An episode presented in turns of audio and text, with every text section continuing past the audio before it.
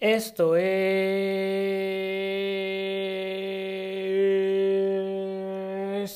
Because a los Force Podcast con el recap del fin de semana. En esta ocasión no me acompaña nadie, por eso estuvo medio largo, ¿no? El, esto es. Mmm, pues ni modo. Pero en fin, vamos a hablar del Canelo. Cumplió, noqueó a su rival. Colin Morikawa consiguió su cuarta victoria en el PA Tour en el World Championship en Concession. Ya es marzo. La locura de marzo está a la vuelta, a la vuelta de la esquina. Escasas dos semanas para que inicie el gran baile. Eh, se, vienen los torneos de conferencia. En Spring Training ya comenzaron los partidos de, pretemporada en Florida y en Arizona con público. Entonces eso como que pues como que nos da esperanza, ¿no? De que se acerque la temporada regular de grandes ligas y a ver qué más se nos ocurre. Así que comenzamos. El Canelo Álvarez cumplió el sábado, derrotó al Gildirim, al Gildirim, no sé, bien compa, ¿no? A Gildirim en, en Miami por knockout, no, no salió al cuarto el, el turco. La verdad el Canelo hizo lo que tiene que hacer, cumplió, le sirvió como sparring para lo que viene en mayo contra Billy Joe Sanders, ahora sí para unificar el título que le falta, el, el de la OMB. Y obviamente, ¿no? Las críticas le llovieron de que pues, peleó contra un contra el costal de papas. A ver, yo creo que el Canelo es. puede ser el atleta más profesional que ha tenido México, de verdad. Su preparación, su dedicación, no, no, no entra en polémica. Yo creo que es de los mejores atletas que ha tenido en ese aspecto México. El problema que yo siento que, que tiene o que se enfrenta con pues con la gente que lo critica es que quieren ver quieren ver más espectáculo. siempre que aquí estamos acostumbrados que los peleadores mexicanos suelten golpes, que se abran, que, que estén llenos de sangre, que, que no queden en, en los últimos segundos del, de los rounds de campeonato. Con el Canelo no, con el, con el Canelo me trabé. Con el Canelo no va a pasar eso. El Canelo es mejor que sus rivales y, no, no, no, no tienen, no le hacen daño, pues la verdad, o sea, es mejor, es, es mejor que todos. Y, y probablemente, yo soy de los que piensan que contra Golovkin, las, la primera pelea pues la dieron empate. La segunda, si dan empate o se la dan a Golovkin o se, se la dieron al Canelo, ¿no? De verdad no, no, no siento que hizo mucha diferencia. Entonces yo sí soy de los que siente que debe pelear una tercera vez con, con, con. Billy Joe Sanders es un buen peleador, pero el Canelo le va a ganar. Le va a ganar, no por knockout, pero, pero sí en, una decisión. De lo, es mejor que él tácticamente. Sin ser un experto en boxeo, es mejor que mejor tácticamente que, que todos. La verdad, o sea, no. Es el mejor libra por libra y es el que manda. Y es algo que, que aquí en México no estamos acostumbrados a que, alguien, a que alguien sea el mejor, el mejor, el mejor, de verdad. Eh, pero a mí me gusta que el Canelo tenga, pues, esa, un poco de, pues, todo va a sonar fuerte, un poquito de arrogancia nunca cae mal. Todo es clave tener un gramito de arrogancia y, y decir yo soy el mejor y punto. La verdad yo, yo sí estoy de acuerdo. Escoja a sus rivales, tal vez, pero pero ni modo es el que manda, así funciona el boxeo, eso es un negocio al final del día y y la verdad yo siento que bueno, punto de aparte, yo siento que el box últimamente va para abajo, la verdad. La UFC lo, lo está desplazando. Eh, habrá mucha gente que no esté de acuerdo, pero sí, yo siento que el box lo, se ha perdido mucha importancia. Cuando HBO se salió de, de las transmisiones de, del box y sí como que dije, esto como que no me da, como, como que no me da buena señal. Si, si para HBO ya no representa un negocio, sí como que mm, tal vez se, se preocuparon porque venían, se, se, iban a sentir desplazados por las plataformas, plataformas de, de streaming como pues, DAZN o ESPN Plus o todo eso. Pero no, no, a mí no me dio buena señal y pues tampoco Sí, el boxeo no, no lo veo bien, aunque la verdad el boxeo está vivo, pues gracias al Canelo, porque es el que genera las grandes bolsas. Y todo el mundo quiere pelear con el Canelo por, por lo mismo, pero, pero sí, yo el boxeo no... Yo no siento el mismo feeling que sentía hace, hace algunos años cuando hubo a ver una pelea el sábado. No. Pero, en fin, eso es una opinión muy, muy personal. Pero el Canelo cumplió, es el mejor libra por libra del mundo. Punto, háganle como quieran. Le va a ganar a Billy Joe Sanders, no tengo duda. Y ojalá pelee contra Golovkin, la tercera. Y ojalá lo no, no, no creo. Pero sí tiene que verse un poquito más convincente, en mi opinión. Es que no, no más convincente, porque tal vez la pelea, pues así la ganó. Pero también se la pudo haber dado a Golovkin, pues. Entonces, no sé. Para que ya los que lo critican, pues ojalá no lo quede ya. Pero, pero sí, ojalá nos den un poquito más de espectáculo. La, el, el Canelo no nos puede dar y no nos va a dar y, y punto. Bueno, ahora nos metemos en temas de, de, golf en el PGA Tour. Esta semana hubo dos eventos, pero, pero antes de que iniciaran estos eventos, pues eh, hubo un, una noticia triste que Tiger Woods tuvo un accidente fuerte en, en la zona de Rancho Palos Verdes, en, ahí cerca de Los Ángeles, en California. La verdad que al momento de ver las primeras imágenes, pues sí pensabas lo peor, pero. Pero pues ya después se supo que. Que pues sí sufrió lesiones graves en. En una pierna, en, un tobillo, pero. Pues, la verdad pudo ser peor. Eh, va a ser una recuperación larga. Sobre todo porque Tyre ya tenía múltiples operaciones en rodilla, en el cuello, en la espalda, entonces va a ser una recuperación larga y la verdad primero que nada que se recupere bien para que él esté bien físicamente, que tenga una vida normal. Y ya pensando muy, pues sí, optimista, positivo, que, que regrese a jugar golf competitivo en el PGA Tour, porque pues no solo el golf lo necesita, el mundo del deporte lo necesita, así que pronta recuperación Tiger y los aficionados te esperan no solo del golf, sino del deporte en general, porque gracias a ti mucha gente se metió en el golf o tiene al menos una idea de lo que es golf. Entonces, Tiger, tienes, tienes que estar de vuelta. Ya entrando en la acción, pues se jugó el Puerto Rico Open y Brandon Grace consiguió su segunda victoria en el Tour, el sudafricano, que ya es un jugador de mucha experiencia, que ya tiene también múltiples eh, victorias en el, en el Tour europeo. Y por otro lado, Colin Morikawa se quedó con el World Hall Championship en Concession. Que originalmente este torneo se, se juega en, en, México, ¿no? En el Club de Golf Chapultepec, pero pues por motivos de pandemia no fue así.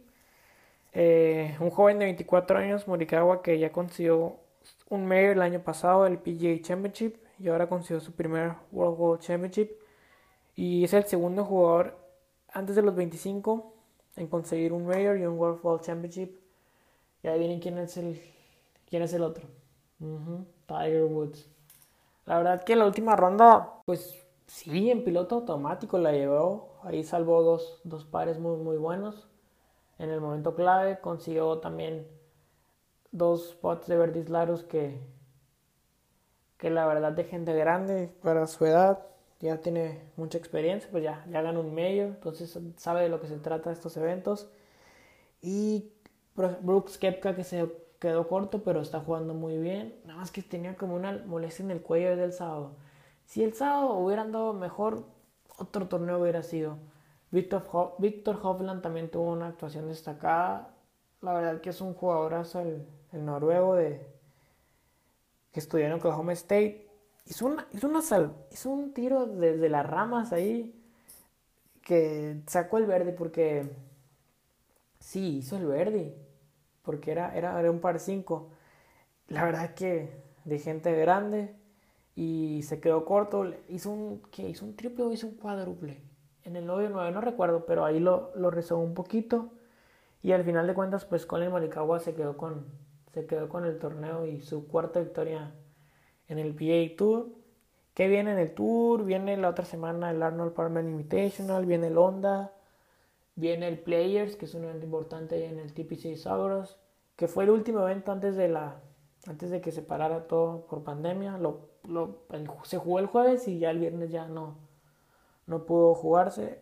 Y también queda, queda otro World World Championship. Ah, el, el match play, sí, el match play, que, que siempre es muy divertido el match play en Austin, Texas, que antes se jugaba en, se jugó muchos años en, en Oro Valley, en, sí, en Oro Valley, sí, ahí cerca de, cerca de, de Tucson, Arizona, sí, ahí se jugaba antes ese torneo y obviamente pues todo el mundo está apuntando, o todos los jugadores están preparando, unos para clasificar, otros para intentarlo ganar, en fin, el torneo, el primer mayor del año, el, el Masters en abril, que la verdad que quien ya en su mejor momento, no sé, falta, falta un, un mes prácticamente, un mes y cachito. Morikawa puede, puede jugar bien, Dustin Johnson, Brooks Kefka, Rory, pues le falta ese, ese mayor para completar el Grand Slam. Entonces, pues van a ser, a ser, queda un mes antes del, del Masters y, y, y, vamos a estar ahí pendientes de toda la acción porque y eso fue pues lo más o menos lo que pasó esta semana en el en el PA Tour entonces ¿qué, qué sigue? ¿qué sigue? ¿qué más? que pues, por fin torneo de la NCAA este año sí tendremos torneo el año pasado pues yo creo que fue los primeros eventos que se canceló por la pandemia no porque fue cuando comenzó todo, pues todo lo que pasó. Pero este año sí o sí va a ser en Indianápolis. Todo va a ser en una misma sede, igual por motivos de pandemia. Y ha sido una temporada rara, muchas, como en todos los deportes, muchas cancelaciones, eh, positivos, e, etcétera. Eh, pero el mejor equipo durante toda la temporada ha sido Gonzaga, sin duda. O sea, yo hace dos meses Dije, la verdad no veo cómo alguien le gane a Gonzaga. Pero no sé, Michigan, lo, lo, los Wolverines están jugando muy bien con su entrenador, Juwan Howard, que pues jugó en Michigan, fue, era, era, fue parte de aquel equipo de, de los Fab Five, ¿no? De aquellos cinco jugadores de primer año que, que revolucionaron el básquetbol colegial a principios de los 90. En general, en general en el Big Ten se está jugando muy buen básquet. O sea, no solo es Michigan, es Ohio State, es Iowa, es Illinois. Eh, Michigan State está ahí en la burbuja con Duke de que entre que entre y no, va a depender mucho de lo que hagan en los torneos de conferencia, tanto Duke como Michigan State. Eh, es más, aquí se los voy, a decir. El Joe Lunardi, que es un insider, ahí es el Bracketology de ESPN, que hace su, su predicción de cómo más o menos, o sea, al día de hoy, cómo estaría el bracket.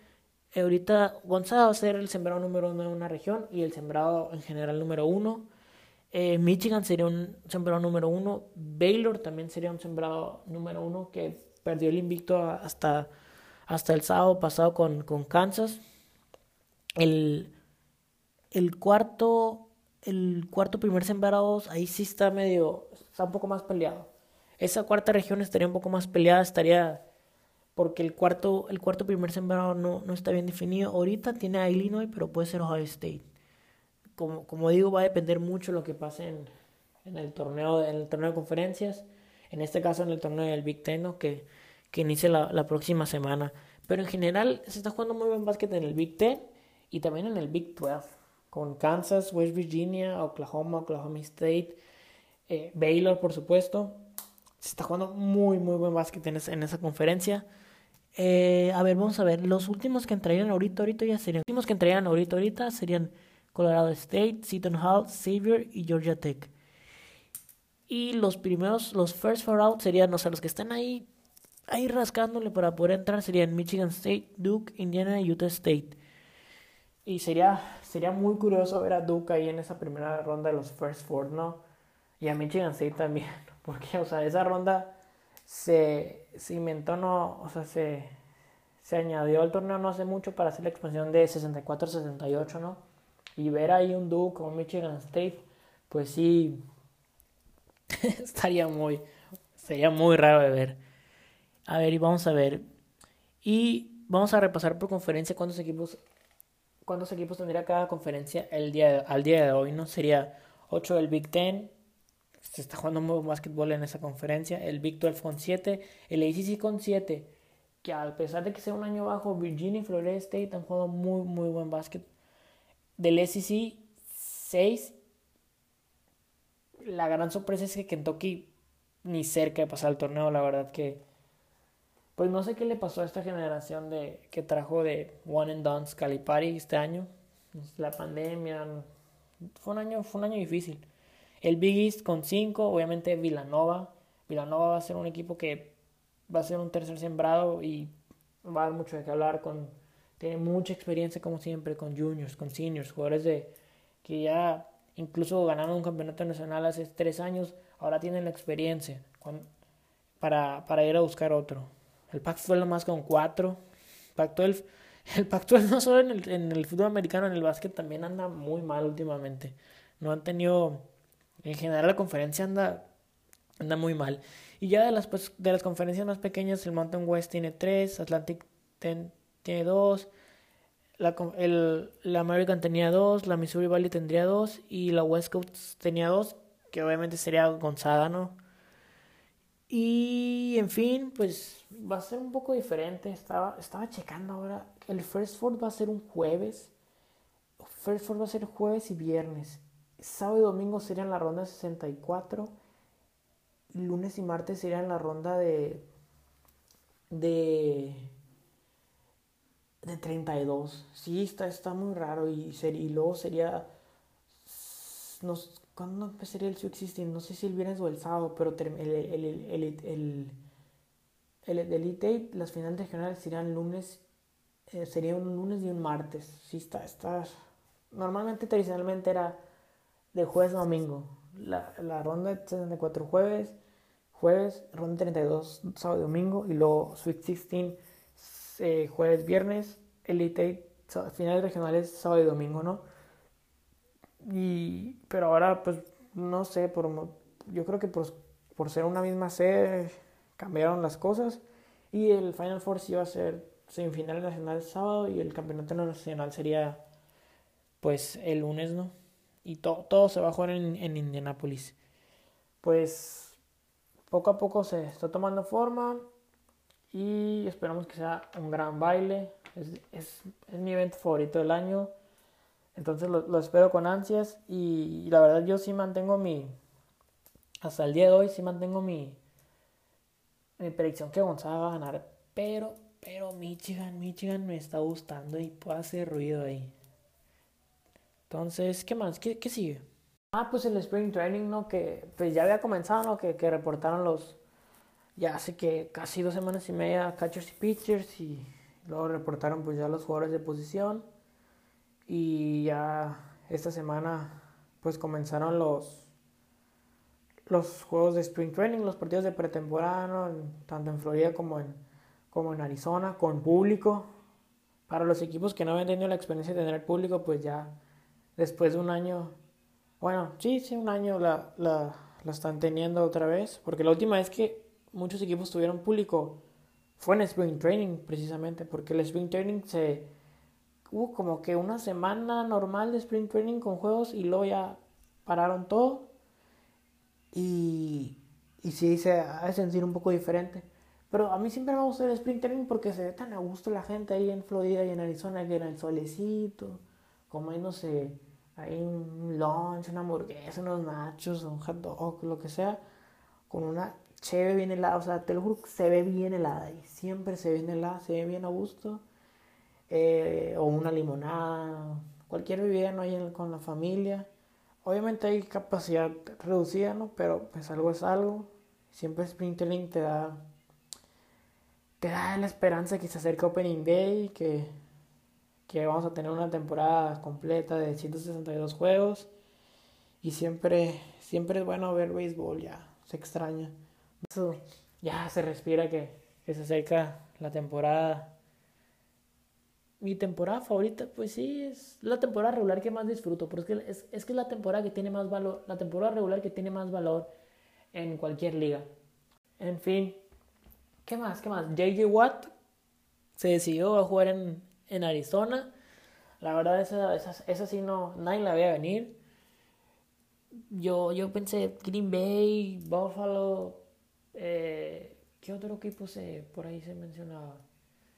Ah, eh, los Titans también, pero hoy anunció ahí en su cuenta de Twitter de que va a jugar ahí en los Cardinals, junto con, regresa con su compañero ahí, DeAndre Hopkins, y, y esa división del, del oeste de la conferencia nacional, uff, está, el año pasado fue muy fuerte, Arizona, los Rams, Seattle y, y San Francisco, bueno, San Francisco el año pasado no tanto, ¿no? Pero, pero va a regresar, va a regresar Jimmy Garoppolo, es el coreback de San Francisco, no, hay mucho alrededor de que no, no es su quarterback, pero es su quarterback. Y incluso Seattle también hay esa polémica de que Russell Wilson como que no quiere trade, pero si, si quisiera trade, ahí tiró los numercitos de, de Bears, de Dallas, entonces de los Saints. Entonces, siempre, y curioso, no, nunca se para a hablar de NFL porque la agencia libre ya se está hablando se hace empezar a hablar del draft a todas horas. Eh, y así no para la NFL, no para. Igual que la NBA no para. Es algo que, ya me desvié el tema súper feo, pero es algo que me, sí me, no me, sí, sí me molesta que de, de las grandes ligas no se hable tanto en la temporada muerta, pues. Sobre todo en que tenga atención nacional, pues. Pero en fin. Bueno, eso es todo. Hablamos del Canelo, hablamos del PGA Tour, lo que pasó esta semana. Sobre todo hablamos de March Madness, de que ya se acerca. Y ahí hablamos al final. Ahí sí ya nomás hablamos de que lo que cayeran ahí de Spring Training. Es que en Spring Training no hay mucho de qué hablar. Luego sí, eh, les prometo que vamos a hacer un tema sobre un preview de la temporada de MLB, quiénes son los favoritos, quiénes van a ser las sorpresas, todo eso. E igual de la NFL en su debido momento pero sobre todo un preview del, del draft. Ahorita nomás, nomás ahí salió el tema, pero sí les prometo, sobre todo el episodio de MLB, que sí lo, que sí lo vamos a hacer un preview así ya a detalle. Aquí nomás dijimos que ya empezó los partidos de Spring Training, pero sí, ese, ese, ese episodio de llena MLB está pendiente, obviamente. El del draft también de NFL está pendiente porque Faltan dos meses, pero ya, ya se puede empezar a hablar un poco. ¿Y qué más? ¿Qué más? Y yo creo que aquí lo vamos a dejar. Muchas gracias. Esperemos tener un co-host con alguien que nos platicar el, el, próximo episodio que sea un recap así de la semana y el fin de semana. Y espero un episodio pronto en la semana. Hasta la próxima.